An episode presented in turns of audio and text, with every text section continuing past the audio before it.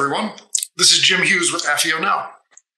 I have another very special guest today who's going to be talking about a very timely subject. She is Linda Millis.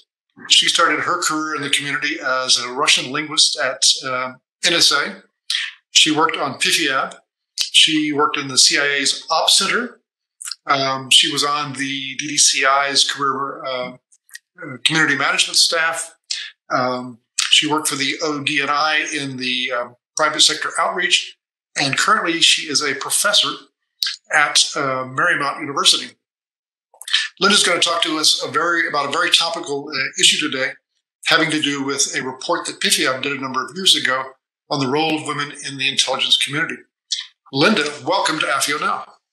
Thanks, Jim. Thanks for having me here. And you're right, it's great. It's a good timely topic, you know, and we picked it several weeks ago, so I'm glad to be talking about this today. So let's get started. First of all, to remind our viewers, what is PFIAB, the President's Foreign Intelligence Advisory Board? Who makes up the board, and what kind of reports do they issue? Okay, great. So, you know, I was on the PFIAB staff from 1994 to 1996. I was a detailee from the National Security Agency. But a little bit more on the board. The board was started in 1956, and as the name suggests, it's an advisory board for the president. So the members are selected by the president and serve without any compensation, but they are compensated, reimbursed for any expenses that they have. So you might say, well, who is on the board? Well, again, it really does depend on the president. He handpicks the people to be on there. And there tends to be people from different backgrounds, some from the intelligence community, some from the private sector, some from other places. And I think what some of its value is the variety of the members and how they bring different perspectives to issues. And so the topic that the board chooses to write some reports on to advise the president come in a number of ways. Sometimes they're actually tasked by the president to do something. Sometimes they are self-directed. If they think there's an issue that the president should learn about, they'll use the topics. And sometimes they might even come from the National Security Council, who might task the PFIAB to do something. But I should add that it's no longer the PFIAB. So in 2008, you might recall that the F for foreign came out of a lot of things that had to do with intelligence when we started looking at a lot of more domestic issues. So now it's the PFIAB, just the President's Intelligence Advisory Board. So, you know, it, along with, you know, a lot of other things, the intelligence community lost the F. And so now, if you want to learn about it, it's the PFIAB, the P-I-A-B. As you well know, Linda, the board in 1995 issued a report on the role of women in the U.S. intelligence community. Can you tell us a little bit about that report, please? So, yeah, it's interesting. And I was thinking about that report, you know, lately, as we're seeing a lot of discussion about, you know, women in the intelligence community. And like I said, it's timely. We got the first Senate confirmed Director of National Intelligence, Avril Haines, as a DNI. So that's great news. This report, so it's always fun for me to go back and look at some of these old reports and look at the recommendations and see whether or not we've made any progress. And so I was thinking about it, and one of the things that we talked about in this report is, which was in 1995, as you mentioned, 25 years ago, we were wishing for the day when a woman was named to a senior intelligence office and it wasn't news. We were saying, we'd like there to be a day when it isn't news. And here we are 25 years later, and it's still news. So we haven't really gotten there, you know, and, you know, we're looking at a woman as a vice president. We're looking at the first woman as the director of national intelligence. And one of our goals was to move to a day where when we named a woman, we didn't have to say the first woman as such. And, you know, so you know, we have made significant progress, but it's still news every time we name a woman. So still got some work to do, I think. We would just prefer not to have it be news. So a couple, so a lot of the recommendations that I recall, we've made great progress. We looked a lot back then on the number of women in the intelligence community and their representation in the senior executive ranks, and we focused on the CIA, NSA, and DIA, and the numbers were abysmal back then. There was nearly 40% women represented in the overall workforce, there was only like 8 to 10% in the senior executive ranks. So I'm happy to report that we've made great progress in that. And we've got really good representation in the senior executive ranks for women. So there's been a lot of progress there. But, one of the other things that we talked about in this report and is about the numbers, and that we were making the point that the numbers should only be a way to measure success or progress. The numbers shouldn't be a driver of decisions.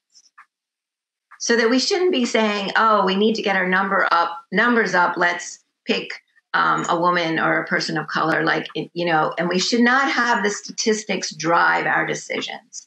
That the numbers should only be a way of measuring our progress in the past. And so it's kind of a way of turning the progress upside down.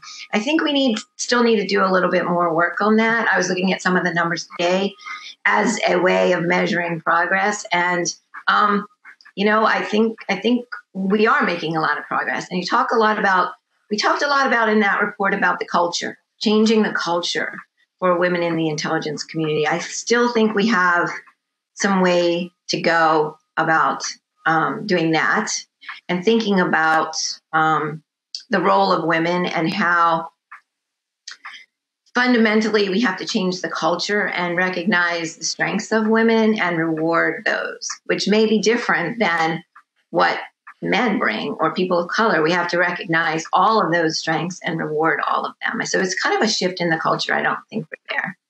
And one of the other interesting, I want to mention this one because this one's kind of fun. We mentioned this as a recommendation that never, ever got adopted, but I'm going to put it out there again. And we mentioned that at this time it was the DCI, but the head of the CIA. So we say the head of the CIA, the NSA, and the head of these agencies should conduct the classes on diversity. They should attend the classes on diversity, and in some cases, maybe even conduct one or two. And that would send a message that this is important. I don't really think that's happening, but hey, we'll put it out there again. Were there any other major recommendations or conclusions by the board? Like I said, a lot of them have been adopted, and one of the concerns about why did the PFIAB pick this topic? That you asked is because back in the early '90s and even before that, there had been started to be a few discrimination cases. There were some legal issues brought before the courts where it seemed that discrimination had been happening, and the board was concerned that the community was not bringing to bear all of the best talent that it could, and that there was some discrimination going on. So it was some of these cases. So it made some recommendations on the hiring and changing some of the evaluation programs. So those recommendations have been adopted, and as I said, there's a lot of progress been made in those areas. Well, you've certainly been in a number of key positions with a great perspective on this issue. In your view, what still needs to be done? So, I still think we have to stop focusing on the numbers. It can't be, identity politics, or it can't. I mean, this. Literally back then, there was like, if they were looking for a position, they would say, give me the book with the women. And there would be a book with, qualified women in it. And then you would have to make a selection from that. So, we can't really do that anymore. I kind of feel like there might be some of that still going on a little bit with the trying to fill the roles with women. We need to do a little bit better. And we need to redefine what we value. I think that women and people of color and other diversity bring strengths that are not necessarily recognized. And when men have developed what we believe to be a strength, it's not really a good idea for women and people of other cultures to try to be that, right? We can't be good at the qualities that other people have described. So we need to take a really wholesale look at what kind of qualities do we actually want and how do we reward them. And that may be quite different than what we're looking at right now. Linda, looking forward 25 years from when the report was issued, what resources exist today for women within the intelligence community?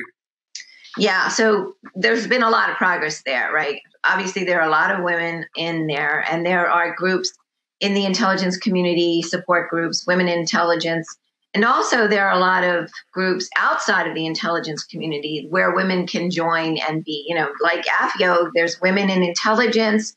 There's a group called Amazing Women in Intelligence. And so there are lots of outside groups that women can join and then, you know, get some camaraderie and share some ideas with other women.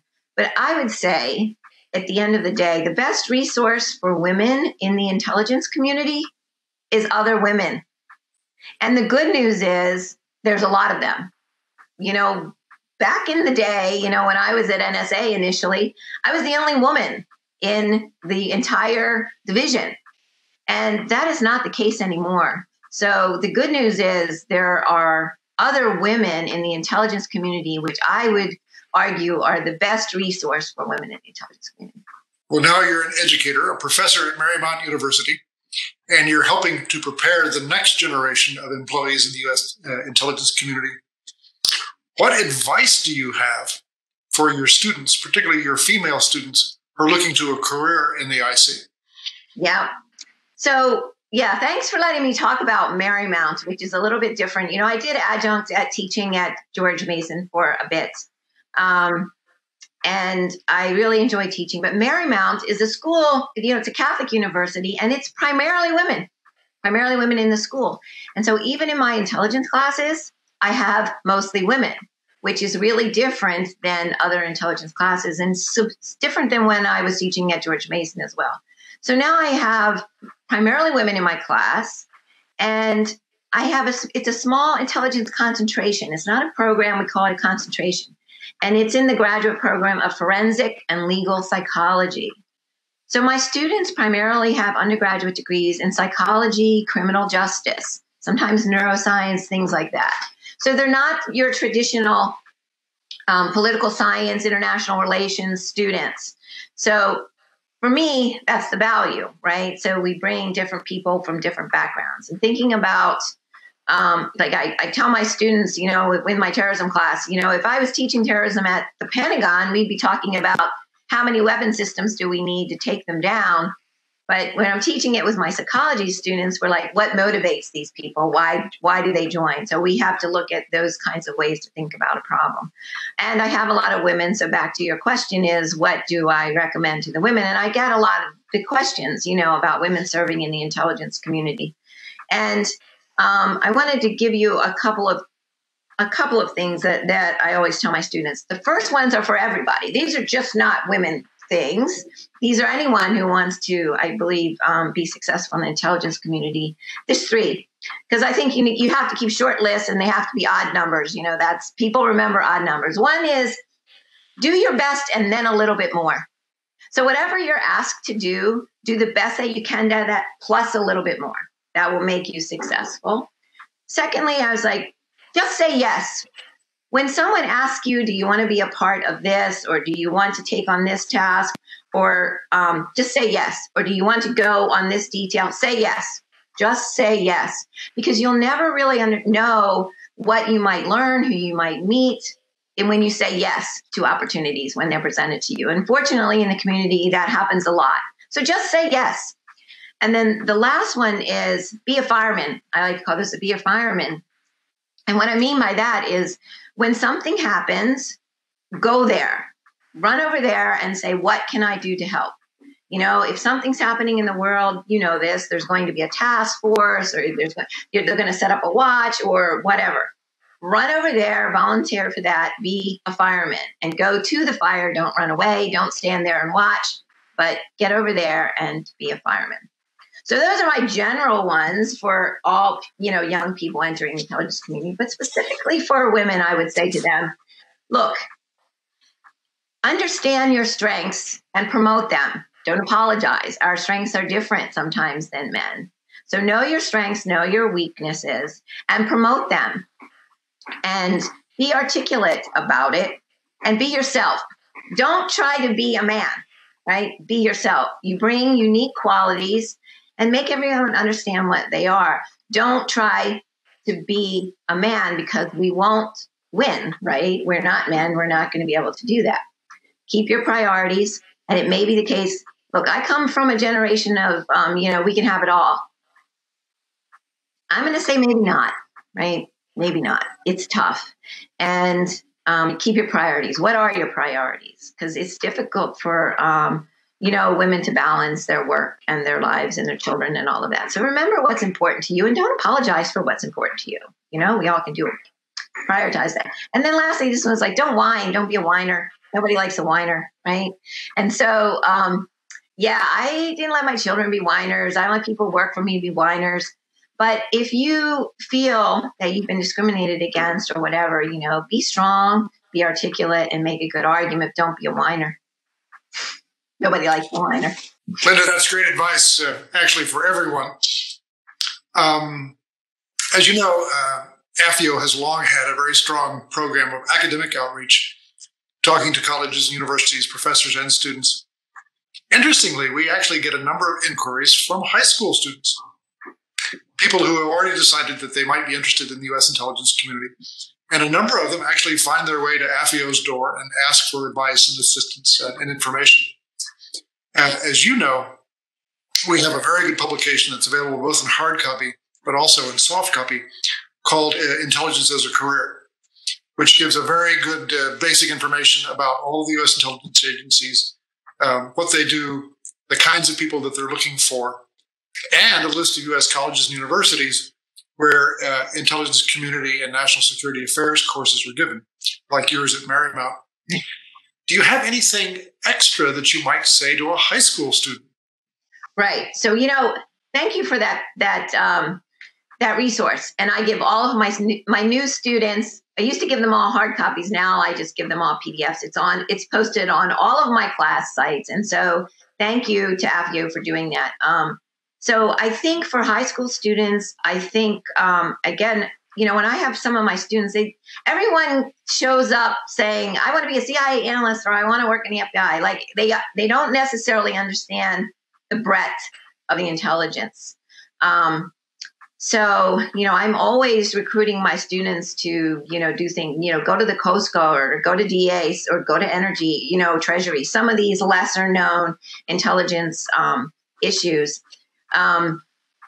What I would say to students in high school, and believe me, I'm really glad that they're interested in it, but to try to do their homework and understand that it's not what you see on TV, So, you have to make an informed decision, just like we teach our students. And so, the information is not Spy Kids and Jason Bourne and, Jack Ryan, right? That's not. So I would suggest that they do their homework and look at what the intelligence community really does, and then go after it. Learn languages. I mean, we need those people in the intelligence community, and the world is changing. And the way I did analysis really isn't the way analysis needs to be done now. It's the young people who come with resources, and they need to teach me how we can do analysis differently. As you know, Linda, we're not able to have in-person events right now because of COVID-19. Right. But when we do have our in-person lunches, I'm very pleased to say that we routinely get a very nice number of students from colleges and universities in our area to our in-person events. And the last time we did one of our seminars at the National Geospatial Intelligence Agency, we were actually able to take a number of students along with us, including one high school student. Right. And NGA actually very kindly put on a special lunch just for the students and had some of their analysts come down and have lunch with the students and talk just to them. So we're always looking for other opportunities to do things like that for students, because probably the biggest question I get is, it's really nice to talk to you retired guys, But I'd really like to talk to somebody who's doing the job now. Exactly. And that's one of the few opportunities that we can provide to them, given the classified nature of the community of work. Yeah. And, you know, I volunteer at the Spy Museum, too. So I'm a fan of the Spy Museum because, you know, one of its missions is to educate as well. Right. And so that's why I like. So they also have a lot of good resources where, you know, you can learn about intelligence in a realistic way. You know, they kind of make it fun and interesting, but it's also realistic. So there are lots of things. And, you know, Jim, I send my Marymount students to the AFIO luncheons whenever I can. So I appreciate those. And believe me, they're all looking forward to, you know, having to be able to do those in person again. You know, one of my students just last night was telling me she was so excited that she met Jim Olson actually at a lunch because I use his books in one of my classes. And so she was really happy to meet him at a lunch. I'm hoping, Jim, we get these in-person things soon. Yeah, I hear that all the time from our chapter presidents and from our members. And one more thing I noticed when I was reading the transcript from DNI Haines's confirmation hearing yesterday, one of her priorities as she listed was partnerships with state and locals, academia, and the private sector. So I think, you know, I know that they do a lot of partnering, but to have her list that as one of her priorities, I think is really good. And I'm encouraged by that. And, you know, to take advantage of partnering with academia, not only with what we can bring to the community, but, you know, we need to use it as a recruiting tool for getting the best and the brightest to the community. Yeah, that's very encouraging. I hope that we can take her up on that. Yeah, no, I hope so, too. I don't know her, but I'm going to take her up on that as one of her priorities. Well, Linda, this has been very interesting and very informative. I would like to thank you and your students and Marymount University. And we look forward to having you come back again sometime very soon. Well, thank you so much, Jim, for having me. I appreciate it. And thanks for all the good work AFIO does. Thanks.